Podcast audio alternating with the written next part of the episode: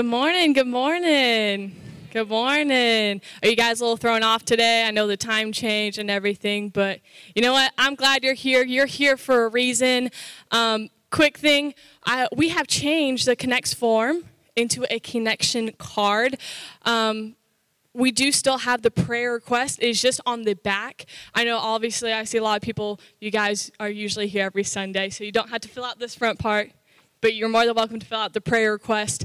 Um, nothing, you can still turn into the, the tithing buckets. It hasn't changed, all right? Um, but if you are new or you see someone new and you've been here before, please let them know that they can fill this out, just their information, turn it in into the Welcome Center desk right in our um, foyer. And we would love to give you a gift just to say thank you for coming. Um, and we hope to to bring you back, right? All right, so thank you again for coming out. I'm super excited. Let's give a round of applause for Jesus. Yes, clap it. That's why I said Jesus. We praise Jesus. Clap it for him. Amen. Amen. How many of you are excited to praise and worship the Lord today? Yes. How many of you have been waiting all week to come and praise and worship today? Oh, well, shame. Do you know you can you can praise and worship Him every day? Right. You do not have to wait till Sunday. Sunday should just be a follow up and a continuation of what we do every week. Amen. All right, church. We have our faith statement that we say over ourselves, over our lives, over our family. And if you will stand with me today as we prepare for to read our faith statement. Okay, you can join in with me. We are sword drawn, word ready, purpose filled. We will not be denied. And in Jesus' name, we will do everything. Not somehow, but triumphantly. Hallelujah! Hallelujah! We also have the opportunity for you to give your tithes and offerings. There are baskets located here in the front.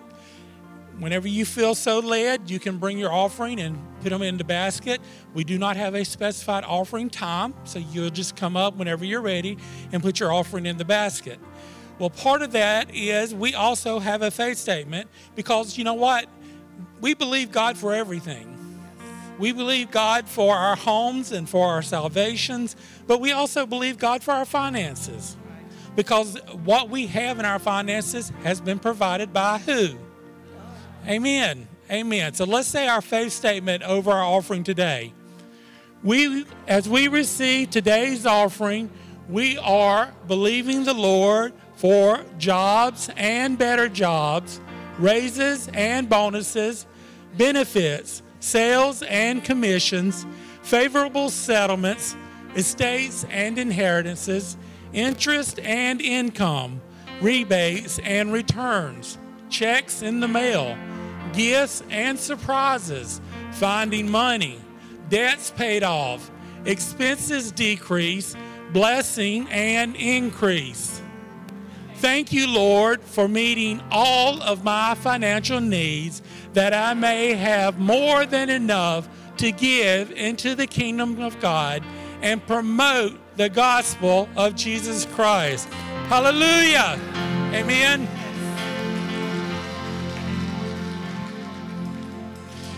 You know, at church, I was reading in Second Chronicles in the battle that Jehoshaphat had and all that was coming against him. And we have been speaking from this pulpit. We have been singing out of our praise. Pastor Michelle has been announcing the weapons of war. First of all, we are empowered by the love of Christ, right? The weapons of war that He has provided us is what? Praise, praise and worship. Well, I don't know how many people remember the story of Jehoshaphat. He was the king, and he had gotten news that all these other kingdoms were coming against him. They were bringing their men they were going to fight. And these happened to be the kingdoms that they did not overpower when they first came into the land. So he gets this news and he's very scared. He's very upset. And the first thing he does is seek the Lord. he calls a fast, and he seeks the Lord. And if you read his prayer in there, he basically says, Lord, are you not the all powerful God? Lord, are you not the one who delivered us out of the hands of the Egyptians? So he reminded himself, because he wasn't reminding God who he was, he was reminding him who he who God was to him and what God had done. So he calls forth the people, he prays, and the Lord speaks to him and says, Guess what?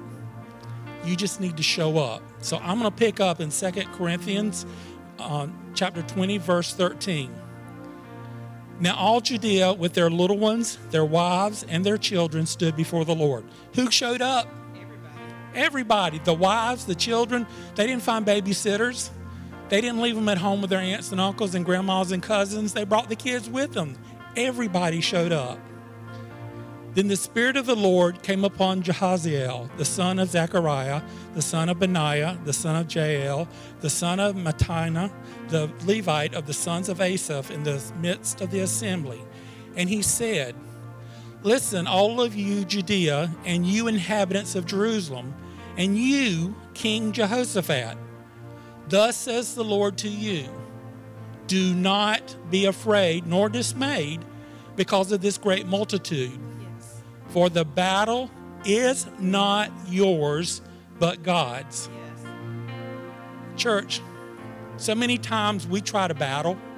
So many times we try to do it on our own. And God's just said, Look, I've already taken care of it. The battle's not yours. But they had something to do. Tomorrow, go down against them. They will surely come up by the ascent of Ziz, and you will find them at the end of the brook before the wilderness of Jeruel. You will not need to fight in this battle. Position yourselves, stand and see the salvation of the Lord who is with you, O Judah and Jerusalem. Do not fear nor be dismayed. Tomorrow go out against them, for the Lord is with you. And Jehoshaphat bowed his head with his face to the ground and all of Judah and all the inhabitants of Jerusalem bowed before the Lord, worshiping the Lord. Then the Levites of the children of Kohathites and all of the children of the Korites stood up to praise the Lord God of Israel with voices loud and high. They didn't say, Thank you, Jesus. That was really good. Praise you, Lord. Hallelujah. How did they shout? Loud and high. Church, can we shout loud and high in here? Let me hear you. Hallelujah. Amen. Amen. So they rose early in the morning and went into the wilderness of Tekoa. And as they went out, Jehoshaphat stood and said, Hear me, O Judah, and you inhabitants of Jerusalem. Believe in the Lord your God, and you shall be established. I'm telling you, church, today, Believe in the Lord your God, and you shall be established. Believe his prophets, and you shall prosper. And when he had consulted with the people, he appointed those who should sing to the Lord and who should praise the beauty of holiness as they went out before the army and were saying, Praise the Lord, for his mercy endures forever. They weren't walking on their hands and knees, they weren't crawling. They were dancing and shouting, Praise the Lord. This praise here is a yada praise, and that's a praise of thanksgiving because they knew God was already going to take care of everything. Now, now, when they begin to sing, listen to this. When they began to sing and to praise, the Lord set ambushes against the people of Ammon Moab, and Mount Seir, who had come against Judah, and they were defeated. For the people of Ammon and Moab stood up against the inhabitants of Mount Seir to utterly kill and destroy them. And when they had made an end to the inhabitants of Seir, they helped to destroy one another.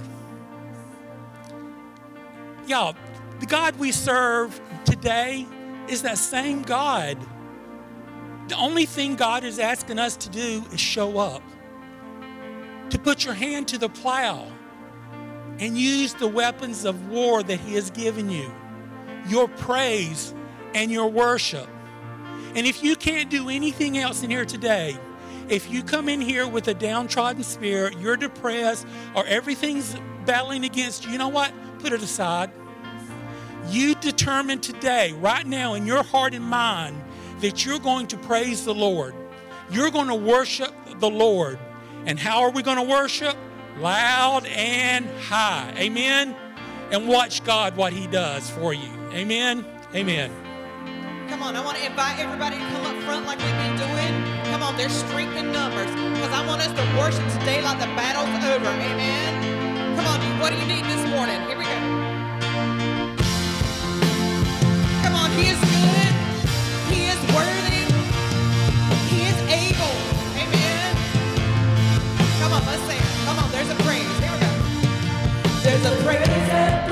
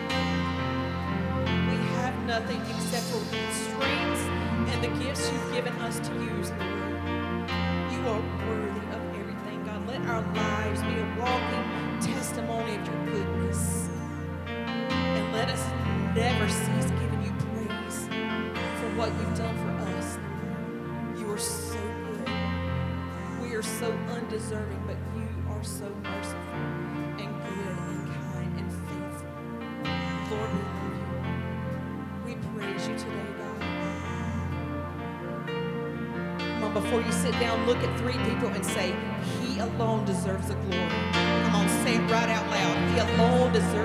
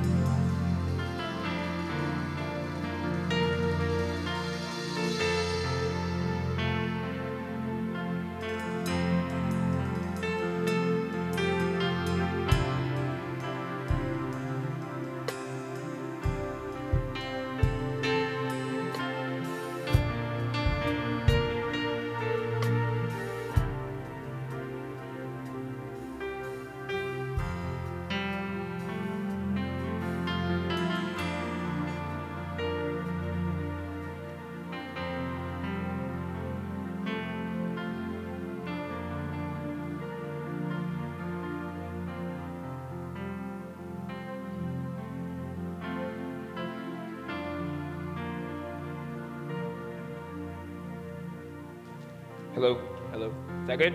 Good. Good morning, everybody. Now I forgot to ask this, but who is doing children's church this morning? Miss Marty, are you doing? Yes. All right. Children's church is now dismissed. If you will go to Miss Marty in the red sweater, Miss Marty, can you hold up your hand and wave? Thank you. Sweater. Uh, Bradley, will you pull up my PowerPoint for today, sir?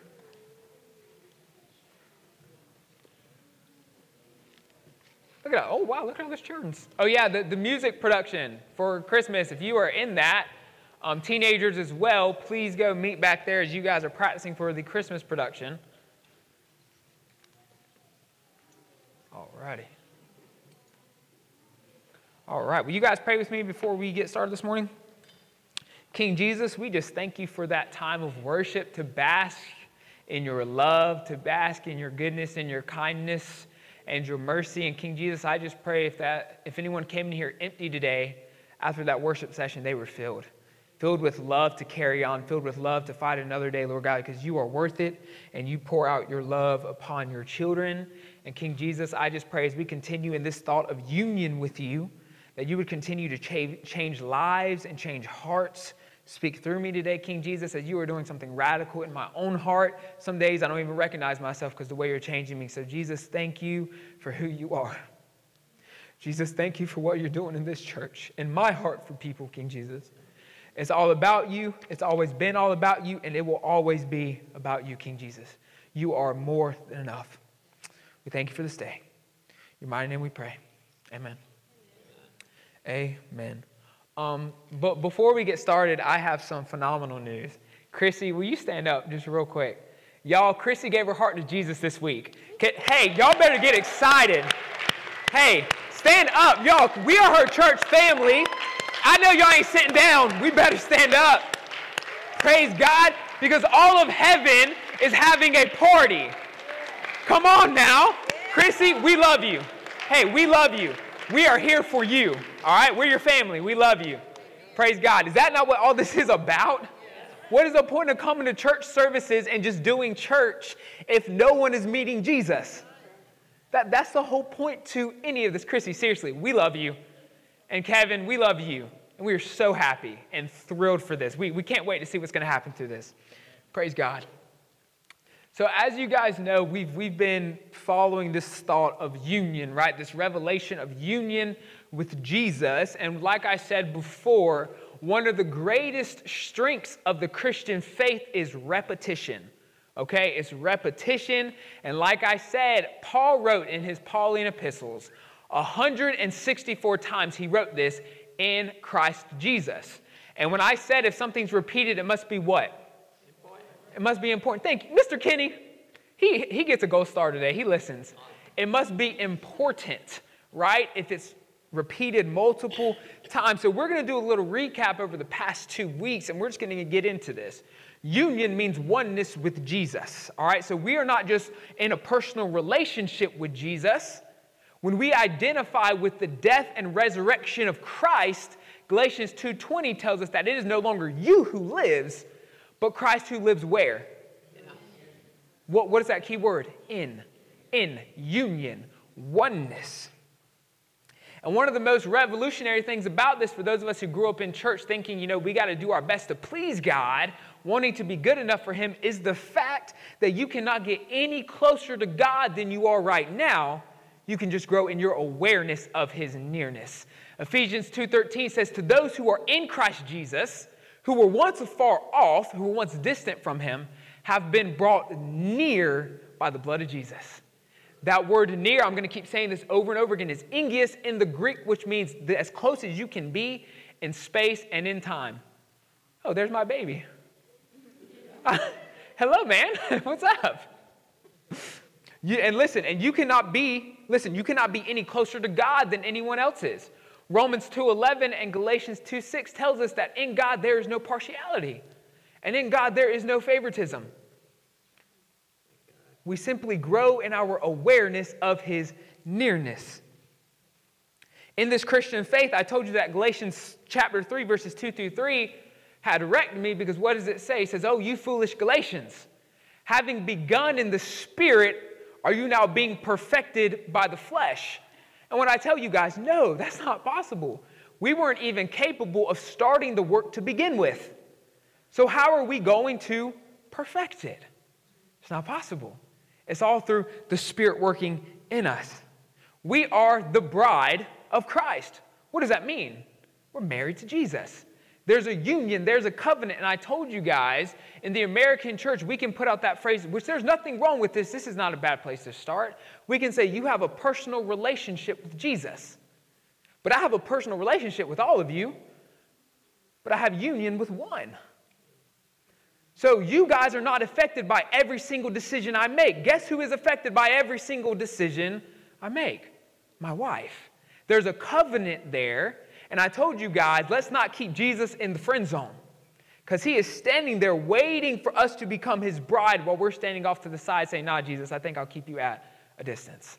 We are the bride of Christ. It's not about personal relationship, it's about union. And this is what messed me up more than anything. Proximity to God, listen, proximity to God, nearness to God, is not a pursuit, it's a promise. Amen, little man. Amen. Proximity to God, nearness to God, is not a pursuit. There's nothing you could do to get closer. Do you understand that? There's you can't read your Bible enough, you can't pray enough, you can't go church to church enough. It's a promise from a loving heavenly Father that when you are a child, he means just that. You are his child.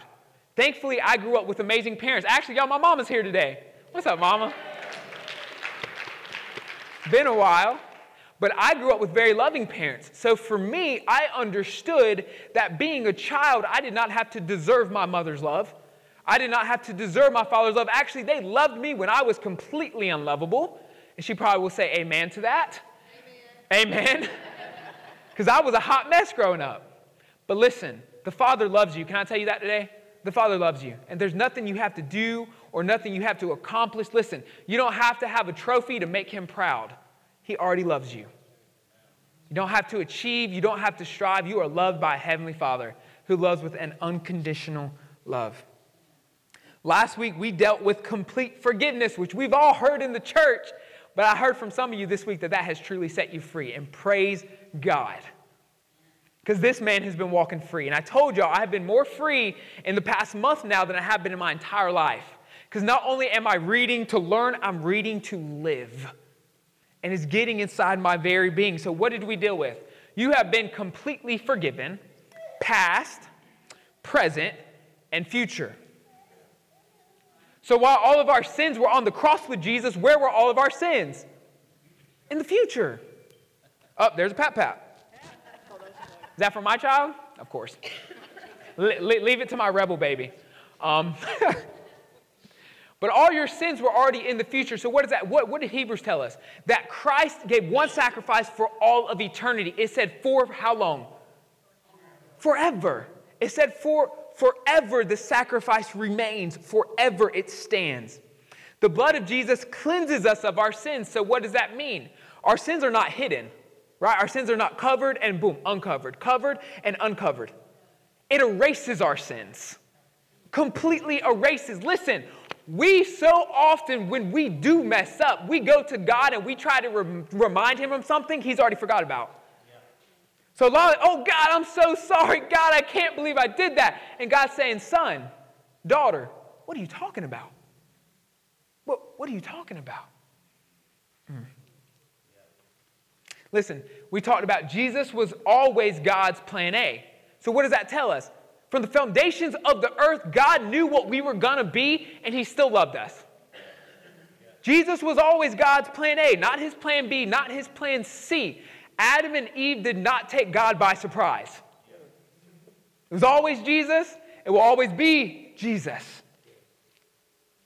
We talked about how our sin consciousness starts to what? Dissolve. Right? And so we talked about how in Hebrews, when they would constantly have to sacrifice for their sins, what did it always make them have? Sin consciousness. Why? Because they were always looking at their sin and they were always preparing the next sacrifice for their sin. But in Christ Jesus, if we are completely forgiven past, present, and future, what do we not even have to look at anymore? Your sin. So when your consciousness of sin is diverted to Jesus, what happens to that consciousness? It grows smaller and smaller and smaller. And when we're constantly telling ourselves not to commit a specific sin, what do we do? We commit that sin. Why? Because instead of focusing on Jesus, we focus on the sin. So we're drawn to it, and it's this ever flow of the spirit and the soul constantly fighting. The spirit wanting to please God, and the soul wanting to please the flesh. Hmm. Listen, you are free from sin. what? No, listen, you are free from sin. Sin has no more power. Scripture clearly tells us that the power of sin was abolished on the cross. The only power sin now has is, this, is the power you give to it. Sin can only have power when you tell your sin to have power, when you allow your sin to have power. We even talked about Galatians chapter 5, verse 24, that says you can, you can crucify your passions and your desires on the same cross that Christ died on. Oh, but Pastor, I've been struggling for years. Give it to Jesus.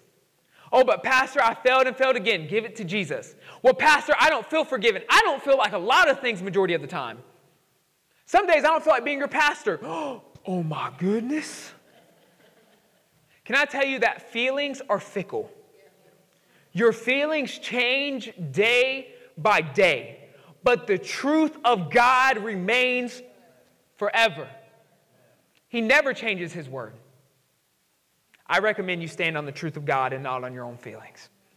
You are freed, you are forgiven, you are a child of God, whether you feel like it or not. Who's greater, the condemnation in your heart or the God of the universe? He's greater. Ha, Mr. Kinney came up to me on Wednesday night. He said, Yo, I learned something on Sunday. I can tell the devil to shut up. I said, Yes, brother, you, you sure can. Because the, the accusing voice of condemnation, Romans chapter 8, verse 1. All those who are in Christ Jesus are free from condemnation. The voice of condemnation, that voice that tells you you are unworthy, that voice tells you that you are un, undeemed, un, unfit to, to work in the ministry of Christ. That same voice that tells you you are going to burn for what you've done. Guess what Jesus told it to do on the cross? Shut up. And next time that voice is whispering in your ear, tell it to shut up, because guess what? Jesus told me I'm free. Say it nice and loud. Yeah, say it nice and loud, Brother Kenny. Because Jesus has told you you are free. And who is greater, your sin or Jesus Christ?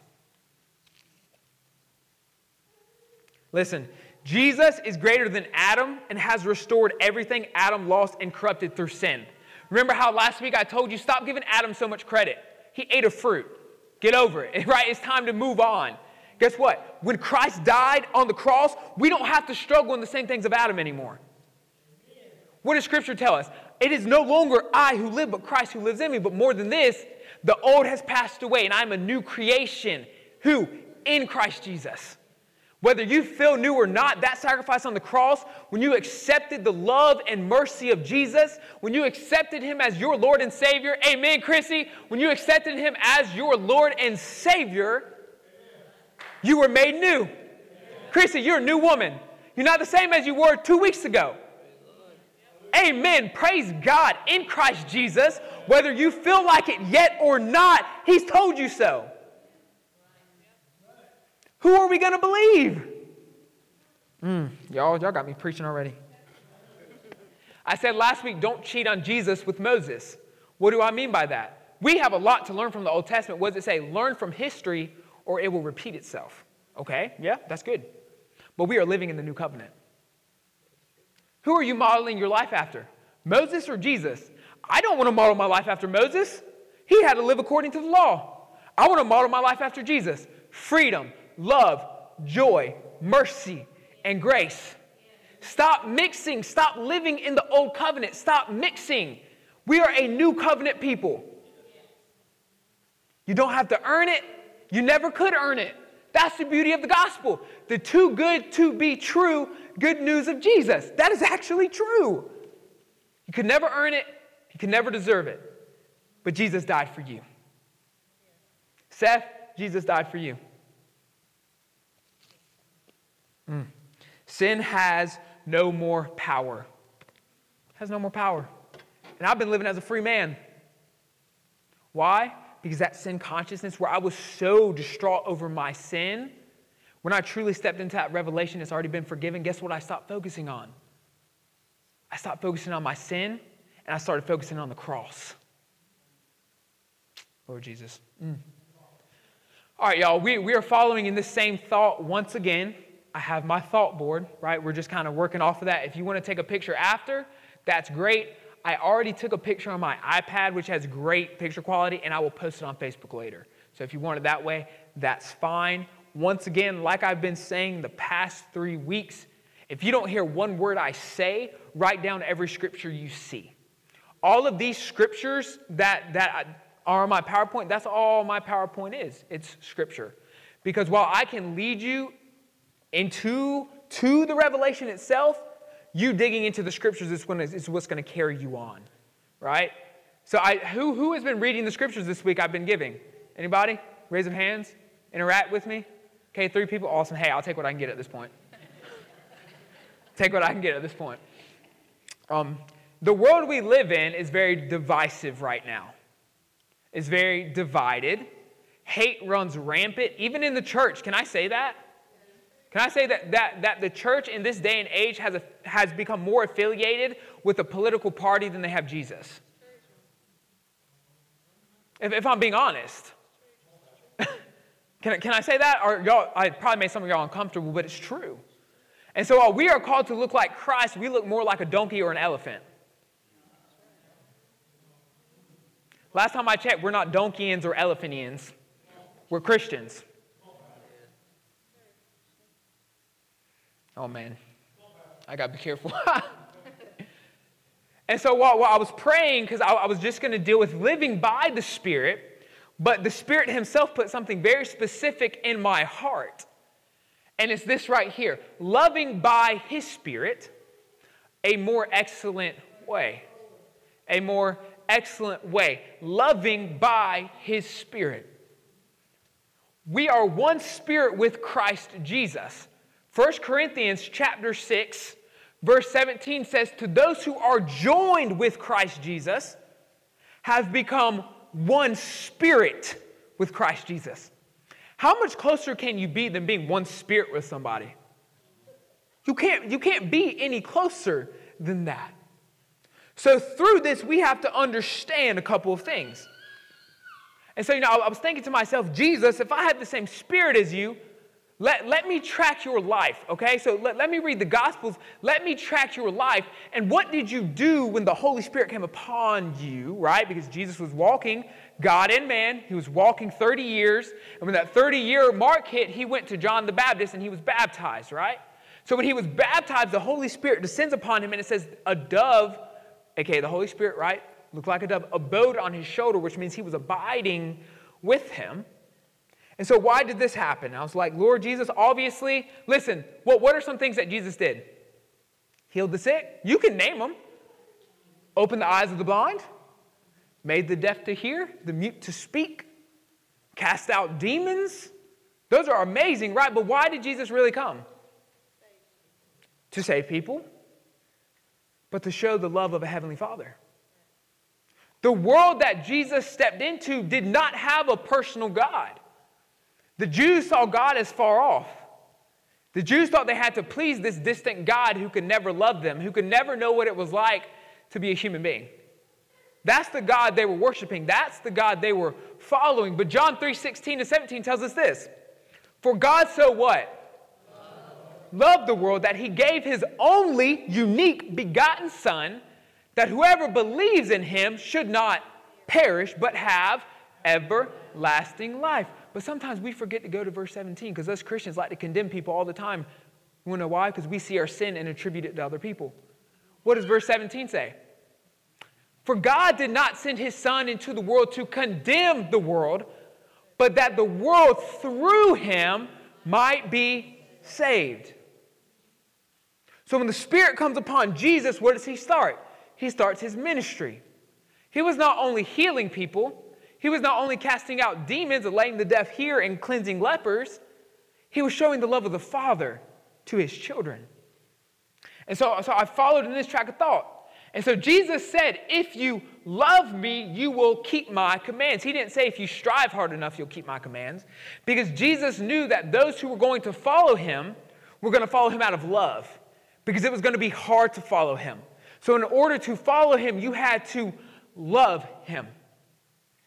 Jesus is, Jesus is approached by Pharisees and Sadducees, and they say, Jesus, what are the greatest commandments? So Jesus responds and says, The two greatest commands are to love the Lord your God with all your heart, with all your mind, and all your soul, and all your strength. And what, what's the second thing he says? And love people as, as you love yourself. And so, what are the two greatest commandments according to Jesus? Love God, love people. What, what's the common denominator here? Love. It's love. It's always been love. Mm. He goes on to say to his disciples that people will know you by the way you love one another. Can I ask you, can, do people know you by the way you love one another? Can you, if, if we were to take an honest look at the modern church, could we say the outside world knows us as a people of love? Y'all, did you know there are 45,000 different denominations in America? So, do you know what that tells me? We have a fight, we don't love each other, so we divide. We don't fight, so we don't love each other, so we divide. Did you know out of those 45,000 denominations, there's only about 10 different, different theological views? There, there's only about 10 different theological views, but there's 45,000 denominations. So, what does that tell you? It wasn't over theological debate that we split. We didn't love one another enough to make it work. Jesus taught his disciples and the multitude during his Sermon on the Mount to what? Listen, to love all people, even those who hate you, use you, persecute, and abuse you. So Jesus wasn't just sitting to his disciples, he spoke this to a multitude and said, You are to love those who hate you, you are to pray for those who persecute you. And this love he's talking about is agape love. What is agape love? Well, it's the love of a heavenly father to humanity. It's an unconditional goodwill and charity towards humanity. It's the love of Christ towards humanity. The way the world loves, who has heard this? Love is love right? Love is love. It's, it's an agenda that's being pushed. But that love, according to the Greek, is a, is a word called eros. It's an erotic, sexual, perverted love. It's a self love. So the world is saying love is love. Yeah, we believe in love. But the problem is we're not defining what does this love mean. The Greek, the Greek language actually has eight words for love. right? That, that, that's pretty expansive to talk about all the different forms of love. But this love right here is agape love. This feat of agape love, this, this crazy achievement of agape love, is not possible without the Holy Spirit. Can I tell you? You can, my mother's here to testify. I was usually the most ruthless, unmerciful person you would ever meet. I didn't let anybody catch a break, man. You messed up, I cut you off. Why? Because I did not have the Holy Spirit, the same Spirit as Christ dwelling within me. I was led by the flesh. When you are led by the flesh, you cannot love with agape love. Why? Because that same spirit that rose Christ Jesus from the dead that now lives in you is what empowers you to love people the way Jesus does. The Holy Spirit empowers us to love all people, guess what? The way Jesus does. You can love people the way Jesus loves people. Why? Because his very spirit has become one with your very spirit. And what I tell you about Matthew chapter 11, verses 28 through 30, when you are yoked with Christ, when you come and you are yoked with Christ, the strength of the stronger becomes the strength of the weaker. So while you're telling yourself, I could never love that way, I can't love that person, look what they did. I can't love that person. Look what they believe about politics. There's, I can't, I'm not getting that. Look, I could never love that person. Well, guess what? You can't. But guess who can? The Jesus who lives inside of you can love that person. That coworker who you just want to smack upside the big old head, that person you want to smack, you can love that person. What? That family member who hurt you, who abused you and used you, guess what? You can love that person. Let, us get into some scripture today. We actually have quite a few. Um, I know I got, how dare we read the Bible in church? How dare we? First John, write this down. First John chapter 3, verses 10 through 15. In this, the children of God and the children of the devil are manifest. This is New King James, by the way, all of it. Whoever does not practice righteousness is not of God. Re- read, that, read that second, read that second category for me though. Read it. Nor, y'all gonna read?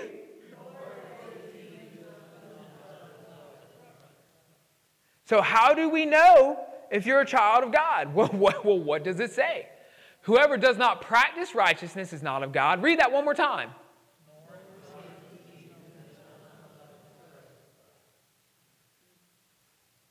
I love how the scripture doesn't even need anything added to it, right? For this is the message that you heard from the beginning. Finish that for me.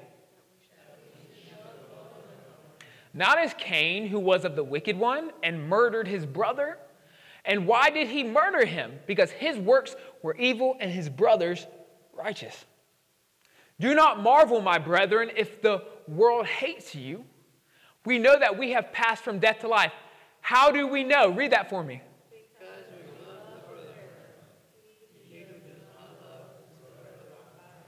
Oh my goodness, pause. How do we know if, if we have if we have passed from death to life? Whoa. Because we love the brethren. Not because you can quote the entirety of Romans. Not because you can pray for 32 hours on your knees. Not because you're at the church every waking hour of the day. We know you are a child of God if you love brethren. He who does not love his brother, what does that say, man? Abides in death. What does that mean? You're in union with death. It's not Jesus. You're in union with death. Whoever hates his brother is a murderer. And you know that no murderer has eternal life abiding in him. Listen, I'm not spending too much time in this because that's, that's hard, is it not? That's hard to read. Looking at the modern church, that's hard to read. That, that hurts my feelings, but let, us move on. 1 John cha- uh, chapter 3, 16 through 23. They're different sections, so I split them up. Once again, that's 1 John chapter 3, verses 16 through 23. By this we know love, because he laid down his life for us. Can I tell you that's the only way you'll ever come to the realization of agape love? A love that's so unconditional, a love that's so radical that no matter what someone does to you, you still have goodwill and charity towards them. I'm not saying you treat them like your mother or your father, but no matter what they did to you, your heart is still praying good upon them. Your mind is still thinking good upon them. That is that agape love. We can only come to the realization if we understand that He laid down His life for us. And we also ought to lay down our lives for the brethren. What? That's crazy, man. Because I've seen people who disagreed on politics and completely blocked people on social media, completely kicked them out of their lives. But it says we are to lay our life down for the brethren. But whoever has this world's goods, y'all, this, listen, Christians, we got to hear this, verse 17. But whoever has this world's goods and sees his brother in need and shuts up his heart from him, how does the love of God abide in him? Do you know what the book of James says? the book of James says if, if you see a brother or sister in Christ in need, like genuine, they need a coat or they need food, and you go up to them and say, Oh God, I bless this person, and you prayed for them, but you had the ability to buy them a coat or a cheeseburger, he says what you did was pointless. It was worthless. Why pray when you have the means to supply? Whoa, hold up, Christians. Some of us have a lot to supply, but we want to be all super spiritual about things. God has blessed us with extra income, with extra finances. Oh, God, I'll just pray about giving to that. Oh, God, I'll just pray. Right, we want to be hyper spiritual all the time. When God's saying, no, if you have the ability to, ability to supply, stop praying and just supply. We're called to be the hands and feet of Jesus. Last time I checked, when Jesus saw someone in need, he did what had to be done to supply. Verse 18, my little children, let us not love. Y'all, I love this, I love this, I love this. Let us, let us not love in word or in tongue, but in deed and in truth. How easy is it to say, I love you, I'm praying for you, but to not feel any compassion in your heart for that person? It's so easy to say, hey, I'll be praying for you, and turn around and never pray for that person. Can I tell you one of the most hateful things you can do in your heart is to, sell some, to tell someone you'll be praying for them, but to never give it a second thought. Oh Lord, I hear Christians, oh, bless their heart, I'll pray for her, and you never do. That's a slap in the face to Jesus. Hmm. Verse 19, and by this we know that we are of the truth and shall assure our hearts before him. How do we know we are of the truth? We live in love. Do you want to know if you're living in the truth? Examine your heart how you love people. Next time that person at work or that family member hurts you, examine yourself. Are you living in truth? Your reactions are going to show that. Verse 20. For if our heart condemns us, I love this so much, listen, because this, is truth over feelings. For if our heart condemns us, God is greater than our hearts and knows all things. So, what is that saying? When, when your soul is pulling you towards condemnation and your heart is telling you, hey, remember what you did? Hey, remember what you did two days ago? Hey, remember, remember that? Because you're, now you're not worthy. Now you're not good enough. What does it say? God is greater than your heart and knows all things. So, what's it saying? If God says there's no condemnation, what does that mean? There's no condemnation. Who's greater, your heart or God? So when your heart, aka your mind, is telling you you're condemned, but God is telling you you're not, you have to decide who you're going to listen to. Verse 21 Beloved, if our heart does not condemn us, we have confidence toward God.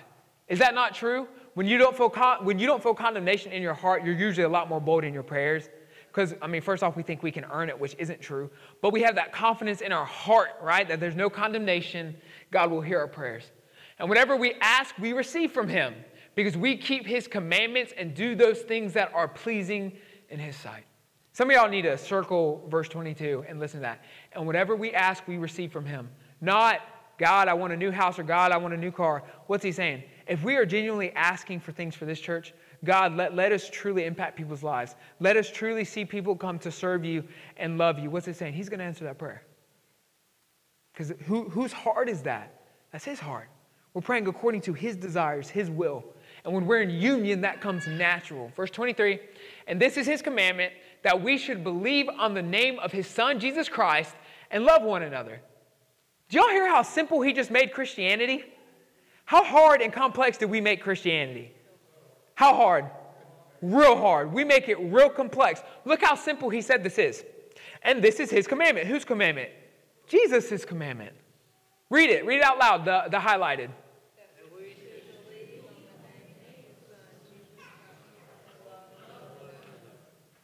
That we should believe on the name of his son and love one another. Wow. 1 John chapter 4 verse 7 through 11. Beloved, let us love one another, for love is of God. And everyone who loves is born of God and knows God. He who does not love, what does that say? Does not know God, for God is love. Verse 9, in this the love of God was manifested toward us, that God sent his only begotten Son into the world that we might live. What does that word say? Through him. It's not you. You're not trying to live this Christian life. You're living it through who? Jesus. Y'all, if, if one of y'all gets that revelation, it's going to make life a lot easier on you. It's going to make this Christian life a lot easier on you. Verse 10 In this is love, not that we loved God, but that He loved us and sent His Son to be the propitiation for our sins. Beloved, if God so loved us, we also ought to love one another. Let me put this example before you. If you had committed a, a crime, a crime, and you were on death row knowing very well you had committed said crime, you knew you were completely guilty of the punishment, but when you're going to the chair to be put down, and that judge says no, go free, how much would you love that judge? How much would you love that judge? If you knew you were guilty, if you knew you deserved it, if you knew it was all coming upon you because of what your own actions brought to you, and that judge looks at you and says, You've been forgiven, you're released, you're acquitted, go, be free, you cannot be tried for this again. How much would you love that judge? How much would you love him? He gave you your life. What does that say? And this is love, not that we loved God, but that He loved us and sent His Son to be the propitiation for our sins. What does that mean? He paid the price for our sins. So, what will our response be to the gift? What will our response be to the gift? Listen, our first point for the day love proves whether we live by the Spirit or the flesh. Listen, point one the love proves whether we live by the Spirit or the flesh.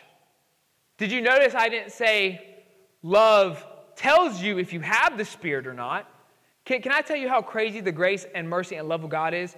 If you accept Jesus as your Lord and Savior, and not for one day you live by His Spirit, you're still saved. Scripture is clear for those who call upon the name of the Lord shall be saved. The craziness about the grace and mercy of God is you can accept Jesus Christ as your Lord and Savior and never one day live by His Spirit and you're still saved and you still have His Spirit. Romans tells us that the Holy Spirit is the seal upon our lives. Doesn't mean you have to live by Him. But if we live by love, it is proof if we live by the Spirit. Why? Because the Spirit will always tell you to love. The flesh will always tell you to do what feels good. Can I tell you, a lot of days it feel much better to clap back at somebody who clapped at me. It would feel much better to attack someone who attacked me. But the Spirit inside of me tells me, no, son. No, son. The Spirit, whether we live by the Spirit, is proven by the way we love people. And listen, there, there, are two, there are two key questions. Can we love people who believe the complete opposite of us? Christians, in, in this modern day of division, can we love those who believe the complete opposite? Theology and politics and family. Can we love those who believe the complete opposite of us? Can we love people who hate, curse, abuse, and persecute us? Well, she used me. Well, he used me. I understand. I've been used too. I've been hurt too. I have scars too. Saints, I got them too. But who are we living by? Who's superior, the spirit or the flesh? The spirit will always tell you to love, the flesh will always tell you to do what makes you feel good. But what I say about feelings feelings are fickle, they come and go like the wind. They don't stand forever. And usually, if you act on your feelings, you're bound to really, really, really mess something up. But if you're led by the Spirit, did you know it's impossible to fail when you're led when you live by the Spirit? God can't fail. And when you live by his very spirit, you can't fail. 1 John chapter 4 verse 12 through 16. No one has seen God in any time, right? No one has seen Yahweh, not even in the book of Revelation. When John's in the throne room, you can't see God. His glory is too radiant. If we love one another, what does that say? God abides. What does that mean? That means we have union. Union, abiding. Listen, does, does the branch have a personal relationship with the vine? No. The branch has union with the vine. They're connected. The branch can do nothing without the vine. It's union. Verse 13 By this we know that we abide in him, and he in us, because he has given us his what? His spirit. And we have seen and testified that the Father has sent the Son as Savior of the world. Whoever confesses that Jesus is the Son of God, what does that say? And he in God. And he in God. And we have known and believed the love that God has for us. God is love, and he who abides in love abides in God, and God in him. You know, for, for years I've been reading the New Testament through, but isn't it crazy how when, when your heart becomes tender to the word and you sit and read, not, not just to learn, not for grade, but you read for change, how it hits you so much deeper? How much more obvious could this be for us, saints? How much obvious could this be for us? 1 John chapter 4, verses 17 through 21. Love has been perfected among y'all. Did you see that word perfected? I love when God says something can be perfected in us. Why? Because it's no longer you who lives, but Christ who lives in us. You're telling me I can have the perfect love of God in me? Y'all, Christians, for too long we have copped out and said, oh, in the great by and by, I'll be like Jesus.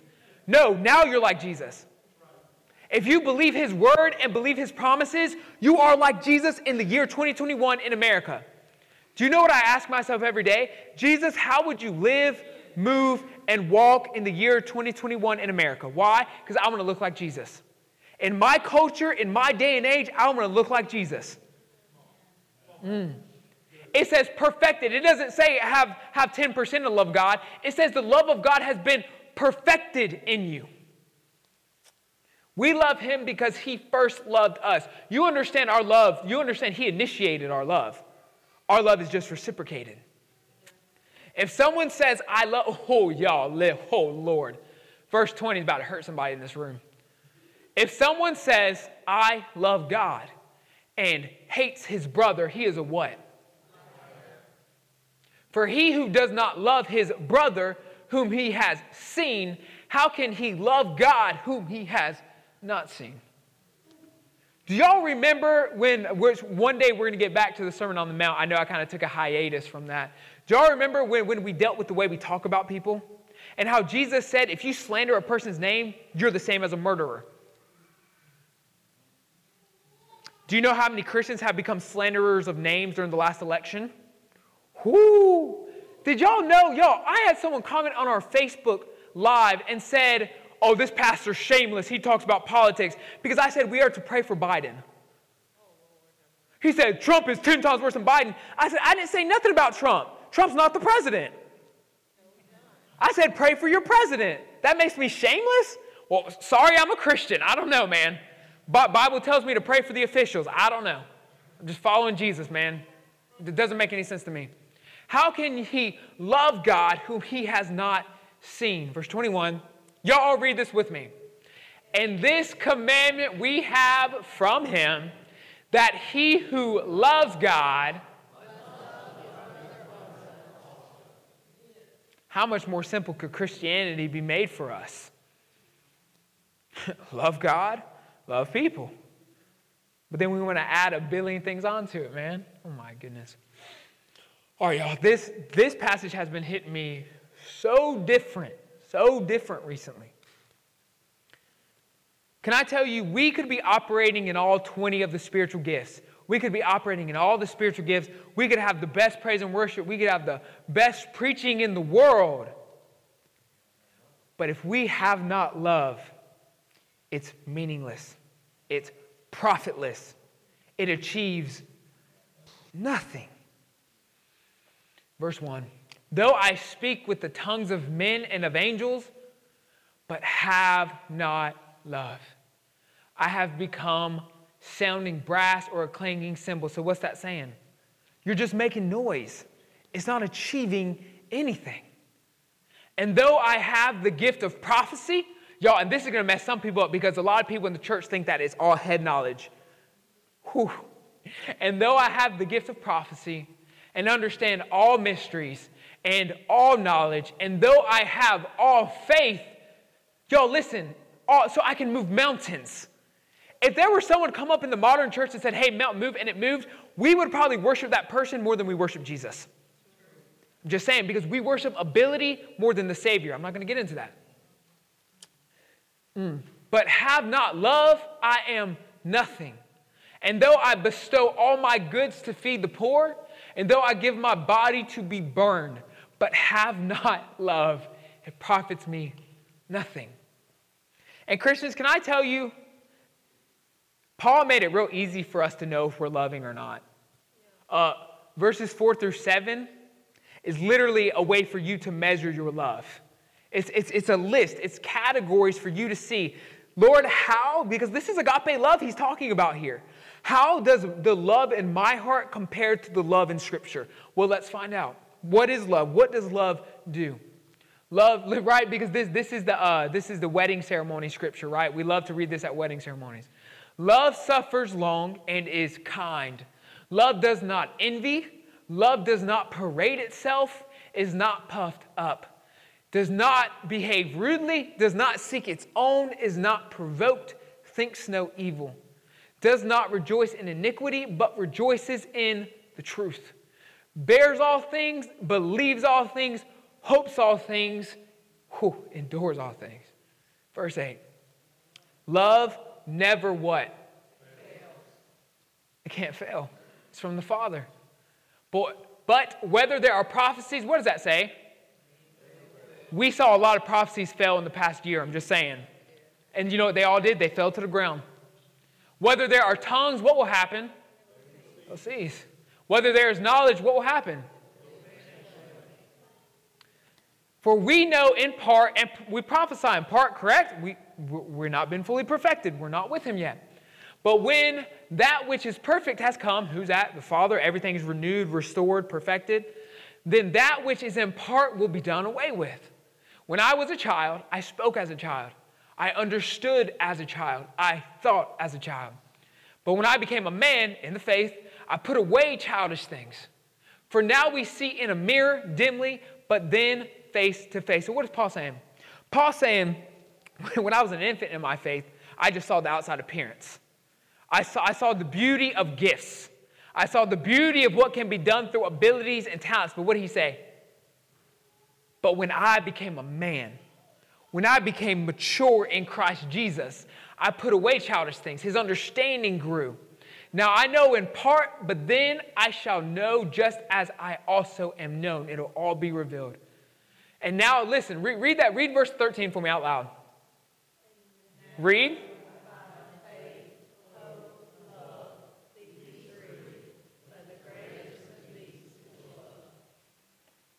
Do you want to know why?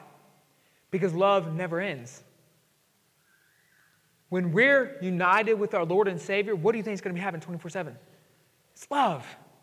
Communion and true union, complete union with the Father. You understand, when we're with Him, we won't need prophecy anymore. We won't need to speak in tongues anymore. We won't need the knowledge of the world anymore. It's love that remains forever. And that's why I love before he leads into this chapter, He gets done talking about all these spiritual gifts in chapter 12. And he says, But now I will show you a more excellent way. What's the more excellent way? Love. Point number two without love, this is simple, without love, it is all meaningless and profitless. We are not just here to do church services, we are here to be the hands and feet of Jesus. We're not just here to have banging worship. We're not just here to have a cool sermon. We're not just here to hang out with family and friends. We are here to be the hands and feet of Jesus who love people. Hmm. Romans 13, 8 through 10. Owe no one anything except to love one another. For he who loves another has fulfilled the law. For the commandments, you shall not commit adultery, you shall not murder, you shall not steal, you shall not bear false witness, you shall not covet, and if there is any other commandment, are all summed up in this saying, namely, you shall love your neighbor as yourself. Love does no harm to a neighbor, therefore, love is the fulfillment of the law.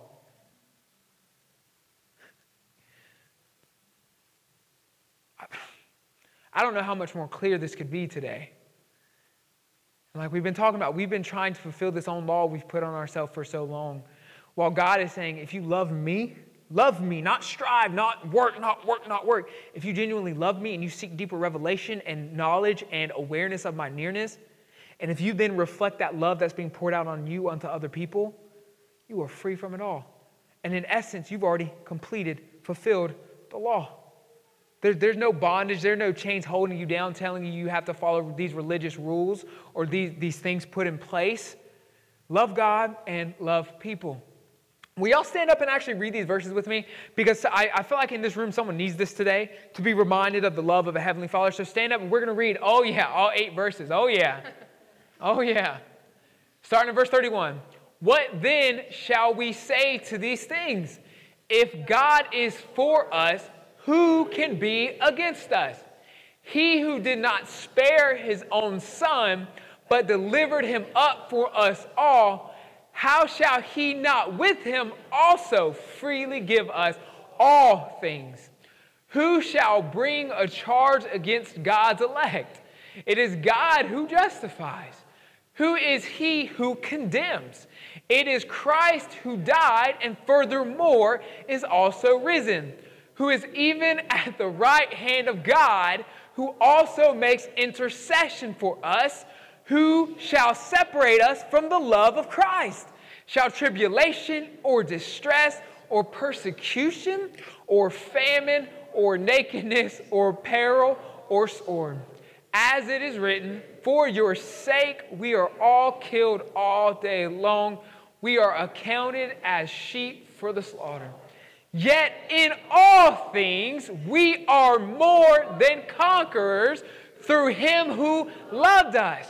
For I am persuaded that neither death, nor life, nor angels, nor principalities, nor powers, nor things present, nor things to come, not height, nor depth, nor any created thing shall be able to separate us from the love of God which is in Christ Jesus our Lord. Hallelujah. Somebody clap that up. Oh my goodness.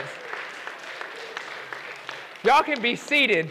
Y'all, some of y'all needed that today. Some of y'all needed to be reminded that no matter what happens in this world, nothing can take you from the love of the Father.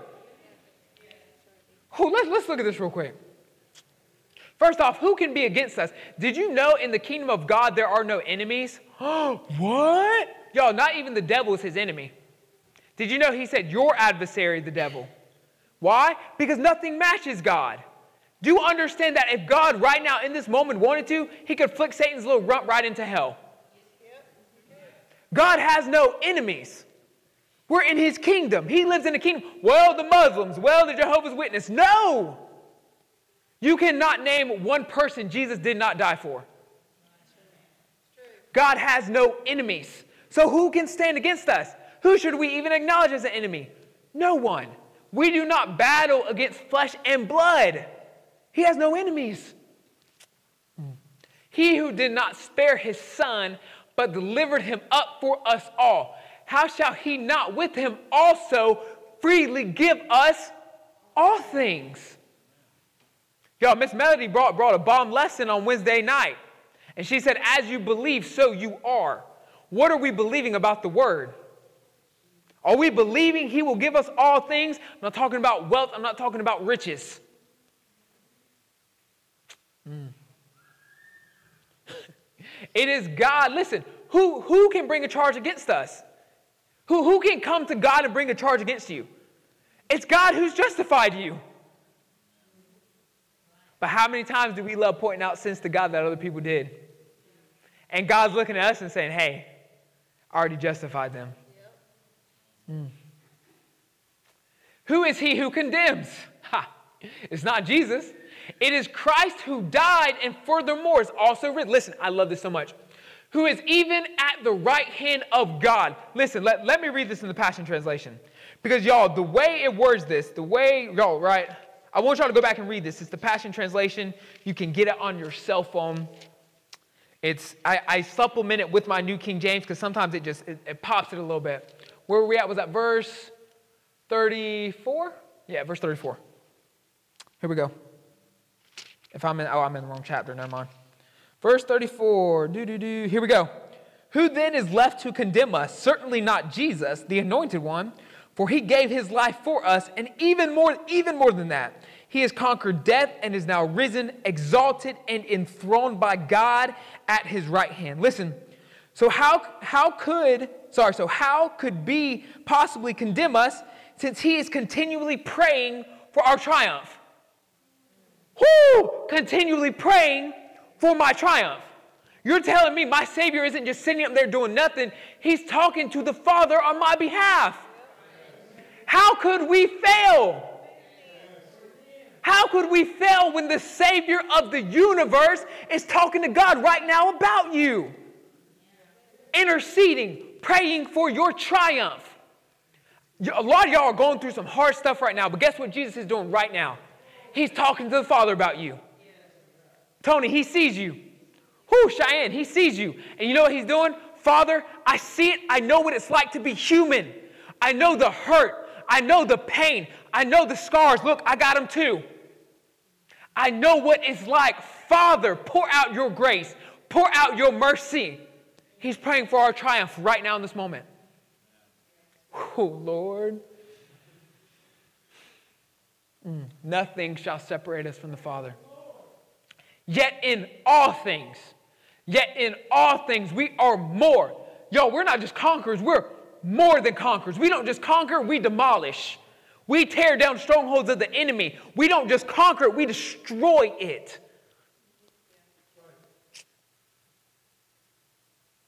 Mm, verse 39 shall be able to separate us from the love of God which is in Christ Jesus our Lord. Who has ever felt separated from God? Did you hear the key word though? You felt separated from God. The Word of God tells us that nothing, nothing could separate you from the love of your Father. Daughters, sons of God, some, one of y'all, some of y'all need to cling to that today. Nothing can take you from the love of the Father. Hmm. 2 Corinthians chapter 5, verses 14 through 21. This scripture has also jumped out at me this week. I didn't plan on using this till the other day, and I was just like, man, I got this, this, this is going to be our third point. Huh. What, what, is verse, what does the first part of verse 14 say? For the love of Christ. That doesn't say to strive for Christ. I feel like I have to do this for Christ. He's saying the love, what does it mean to compel? A passionate desire pulls you. Listen, for the love of Christ compels us because we judge thus that if one died for all, then all died. And he died for all that those who live should live no longer for themselves, but for him who died for them and rose again. Therefore, from now on, we regard no one according to the flesh. Even though we have known Christ according to the flesh, yet now we know him thus no longer. Can I ask you this? What did Paul do when he only knew Jesus by the flesh? he persecuted his church. You know, Paul is writing this.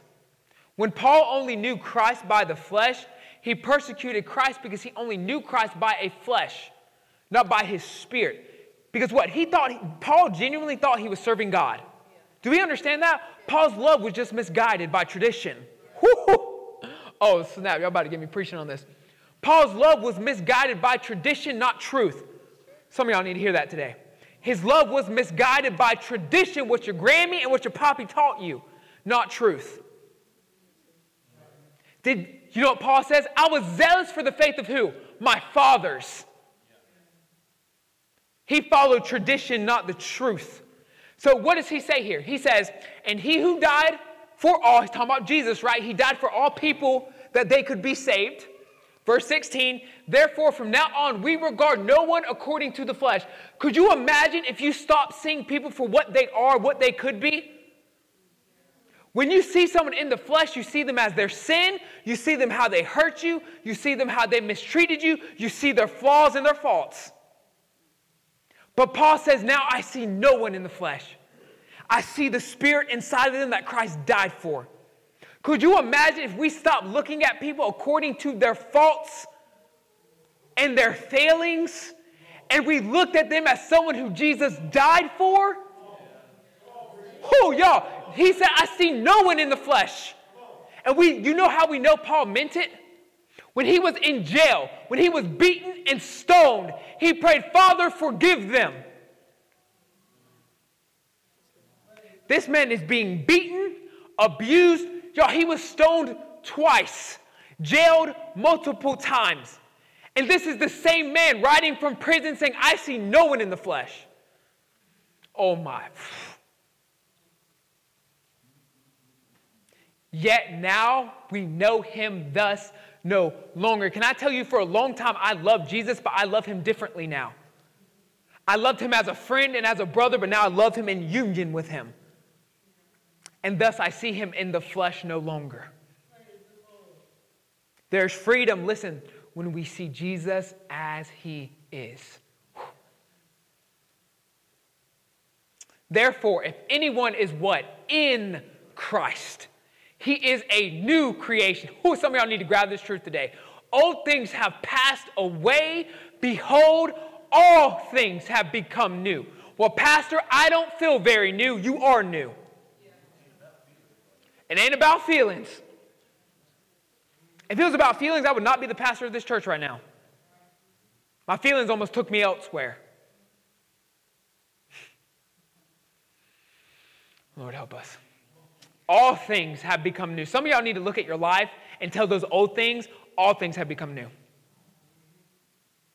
Those scars, that bondage, that condemnation you've been dealing with for years. Some of you have been, have been saved for 20 years, but you've been holding on to the same condemnation for 20 years. All things have become new. When are we going to believe the Bible and live it? What you believe is what you live. I see a lot of Christians tell me they believe in Jesus, but their lives look the opposite. What you believe, not what you know, what you believe is how you live. I'm living as a new man. A month ago, this revelation began in my heart, and I'm living as a new man I was than I was a month ago. But you know what's crazy? He had already made me a new man. I just had to step into it. The work is completed. What did he say on the cross? It's finished. He didn't say, okay, I started it. Now, Josiah, I expect you to finish it.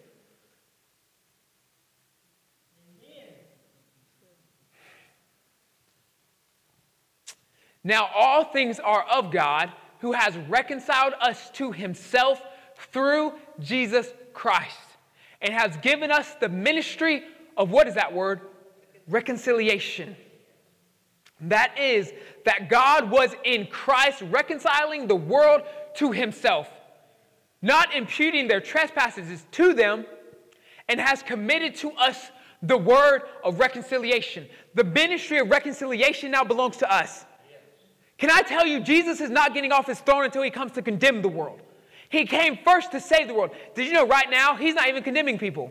We condemn ourselves when we don't believe. Hear me now. Jesus is not condemning anyone, not even now.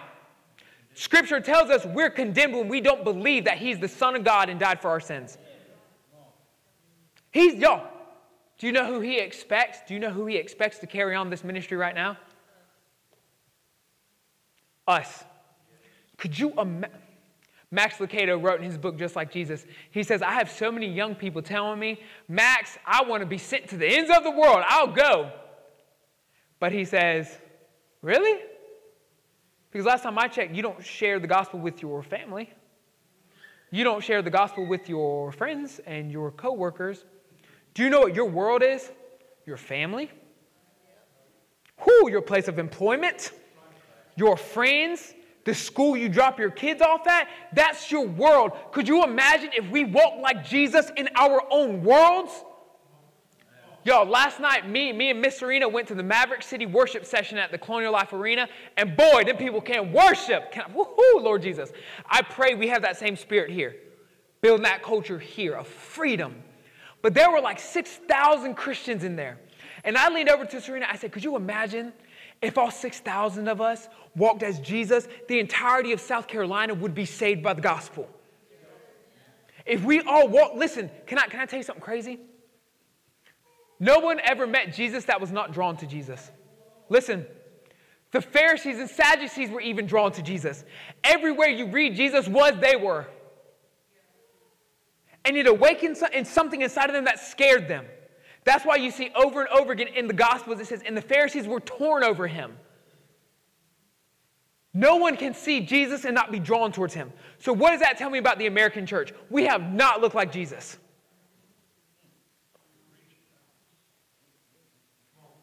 You cannot behold the face of the Messiah and not be drawn to him. Where does the Messiah live now? Boy, if we get this revelation in our hearts, man, we're going to radically change South Carolina. Now then, we are ambassadors for Christ, as though God were pleading through us. Do you hear that? We are the ambassadors. We are sent from the kingdom of God to share the gospel. And who is speaking through us? God. You can't tell me you don't speak well enough. You, you can't tell me you have a stuttering problem. You can't tell me you don't know enough about the Bible. Because when you go to share the gospel, who is speaking through you? Oh my. We implore you on Christ's behalf Listen how he says that. Y'all, he's talking to unbelievers. He's saying, We implore you on Christ's behalf, be reconciled to God. The price has been paid. Accept the gift. For he made him, oh, I love this verse. For he made him who knew no sin to be sin for us. Oh, y'all, read that last part.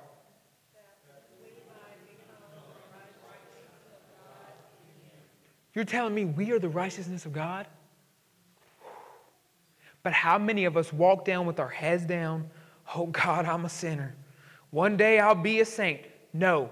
If Christ died for you and you accepted his gift, if you've been redeemed by the blood of the Lamb, you are the righteousness of God. Now start living like it. Oh my gosh, what you call yourself is how you're to live. How you identify yourself is how you're to live. That's why we have an identity crisis in America. You give yourself a million different identities. You don't know who you are. Oh, Lord Jesus. Hmm. Third point. We have, oh, I love this so much, such an honor. We have been entrusted with the ministry of reconciliation. What, what an honor that is. Listen, you may see yourself as unworthy, you may see yourself as unfit, but the Father and the Son are looking at you and saying, Jody, I want you to carry the gospel to your friends. But God, I'm unworthy. No, Jody, I love you. Oh. Bethany, in your own private own business, I want you to show Jesus to everyone you interact with. But but I don't, oh, I'm not good enough. Yes, you are. Oh Jesus, if we. Hmm. Show and share the gospel. Show and share the gospel. Well, what does the gospel look like? It looks like freedom and a peace that surpasses all understanding and a joy that radiates from your face to show the love of Jesus. You don't even have to say a word sometimes. So you show it through how you live, but then when they ask, you share it. And what's the simple gospel? Jesus came and died for your sins, so now you can be called a son and daughter of the, oh, Jesus, of the highest, utmost, most beautiful, loving Father. And then, well, then what do I do next? You walk as a child. You, you walk as a child. Well, where do I start? You love Him. You focus on Him. Y'all, can I tell you, my prayers look radically different than they did a month ago. My prayers are just conversations with Him now. Why? Because He's in me. I'm not praying to some distant God, oh, God, be with me.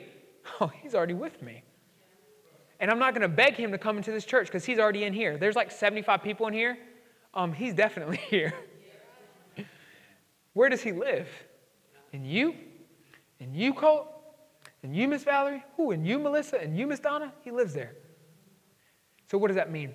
Wherever you go, heaven goes. Whew.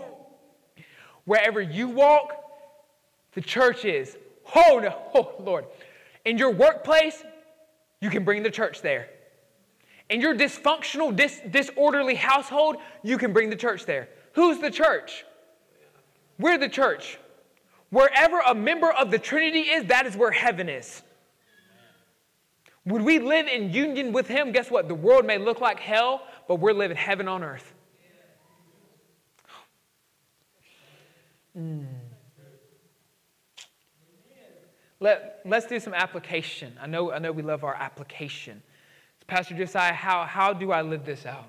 Be intentional to do all things in love. I have the scriptures up there. What does that look like? That looks like the next time your, your superior asks you to do something you don't even agree with, implementing a new program or system in the workplace you don't agree with at all. You don't fight them on it. You say, absolutely, I'd love to. And wait and look at, look at their faces. See what they do when you respond that way. Y'all, listen, pouring a cup of coffee for a coworker could be an act of love. It has to do with the heart, not the action. It's the heart. First, 1 Corinthians 16, 14. Let all that you do be done in what? Be done with what? Love. It's as simple as that, man. Mm. Speak the truth in love. Can I tell you, once I got saved, I definitely spoke the truth, but can I tell you, it was not coded in love. Can I tell you, you can speak the truth and really hurt people? What does it say Jesus came in? Jesus came in grace and in truth. Why? Because the truth that people needed, he knew they could only swallow the pill if it was coated in a sweet wrapping. So we may have a lot, a lot of truth to tell people, but people don't care what you know until you show them that you care. Wrap your truth in love. And I'm learning slowly but surely. I started off as a Peter, the gung ho, let's fight, let's do it for Jesus, but I'm slowly becoming a John. And that scares me. that scares me. Yo, this, this is so important because when I first got saved, I God put on the face. Do not fake a smile or attitude of love and then turn around and play the hypocrite. What do I mean by that? When you know there's a loved one or a friend who's going through a hard time, don't look at them and say, I'm so sorry. Oh my gosh.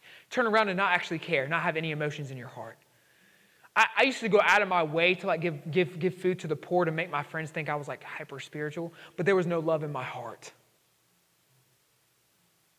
What, what does it mean to play the hypocrite? In America, we've turned that into a horrible term. But I told you when Jesus said that, in that day and age, a, a hypocrite was a thespian, it was an actor. You put on different masks for different roles. Don't play the hypocrite. You, you may not mean any, any harm by what you're saying, but don't tell people you love. Don't tell people you care if you don't. And you, you, you, know, you know what's crazy about this? You can ask the Holy Spirit to birth genuine love for all people inside your heart. Did you know you can ask Him to give you more love in your heart for others? Romans 12 9. Let love be without hypocrisy. Other versions say, let, let your love be genuine. Bear the burdens of others and help, help them through hard times. People are hurting. Yo, we are in a hurting world and it continues to get more, more hurt and more scarred and more hurt and more scarred. Listen, if you know you have a friend or a loved one or a coworker that is going through a really hard time, bear that burden, check in on them routinely, ask them how they're doing, give them space. You don't want to be overbearing, but bear that burden with them. Let them know they're not going through that by themselves. Hey, John, I love you. And what you're going through, brother, I pray for you every single day. I love you, man. You're not in this by yourself. I hope you know that. I know you're going through a scary time, but you're not bearing this by yourself. Do you see everyone in here? That's your family, brother. We're bearing it with you. You're not by yourself. That's, that, that is true. We have people in this church, y'all, we have hurting people in this church. We are family. We bear the burdens of each other. Ephesians 4 2. Bearing with one another, what is that? In love. It's not faked, it's not hypocrisy, it's genuine. This is so important. Practice forgiveness and compassion as love covers a multitude of sins. Can I tell you, you have to practice forgiveness. You, you have to practice forgiveness and compassion. You have to intentionally act these things out. 1 Peter 4 8. And above all things, have what is that word? Fervent. What does that mean? Passionate love for one. Y'all, this is Peter. I, I have a feeling Paul became more like John at the end of his life because his writings weren't so much rah, rah, rah, but they were love. Y'all, this is Peter writing this. Look at him. And above, y'all, Peter is saying this. Gives me hope for myself. I'm just saying. And above all things, have fervent love. Y'all, Peter says, above all things, have passionate love for each other. Mm. Y'all, and can I tell you that love truly does cover a multitude of sins? So those people who really hurt you, can you imagine? Because a lot of people, they'll hurt you and run from you because they think you hate them. We got a family member like that. We, got, we have a family member like that. He thinks that he's hurt us too deep that he can't come back to the family. Can I tell you, if you go to that person and you openly, hey, I forgive you. Hey, man, I see you where you are. I don't hold it against you. Can you imagine, can you imagine how radically transforming that'll be for that person's heart to know they're forgiven? Y'all, if we're not showing the forgiveness of Christ, Mom, what's that verse you always made me remember as a kid? Ephesians 4, is it 432? What? Be kind one to another. What is the rest of it? Tenderhearted, forgiving one another, just even as Christ has forgiven you. My mom used to make me repeat that because I was a bad kid. I'm just saying. But listen. Mm. Look, she, she has the love of God in her. She says, You weren't bad, you just did bad things. Okay, mom. Thanks, mom. But if, if we're not showing the love of Christ, how are they ever going to see it? I know this is an old saying, you may be the only Jesus anyone ever sees, but we say it, but we don't live it. You genuinely may be the only Jesus that anyone ever sees. Praise God. Ending with this. Auntie, will, will y'all, will y'all sing? Um, this is how I fight my battles one more time. Ending with this. Listen, because I need us to get this. I need us to get this. You may be able to speak in tongues. You may sing beautifully. You may be one of the best preachers on the earth, but listen, but do you love people? Listen, can you say you're sorry? Oh, praise the Lord, we're dancing. Can you forgive? Can you stop talking and listen? Can you submit? Y'all, all this flows together. We may have all the spiritual gifts in the world, but if we do not love one another, if we do not love one another, y'all, let, let's worship. Let's finish out on, on a high note. And let's go out and let's love people better. Let's love people like Jesus and let's fight our battles. I know some of y'all are going through stuff. This is where we fight.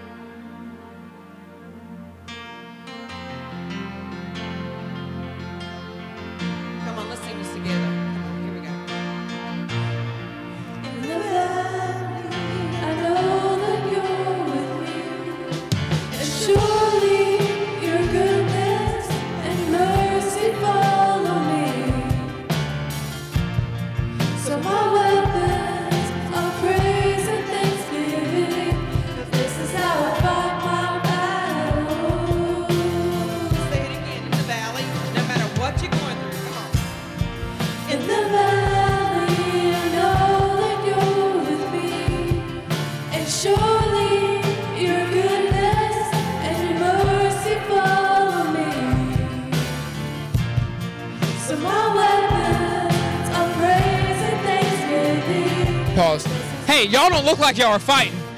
This is the most melancholy I may have ever seen y'all. Are we fighting or are we rolling over? Are we fighting or are we rolling over? Is this a Pentecostal church or a Baptist church? I'm just saying.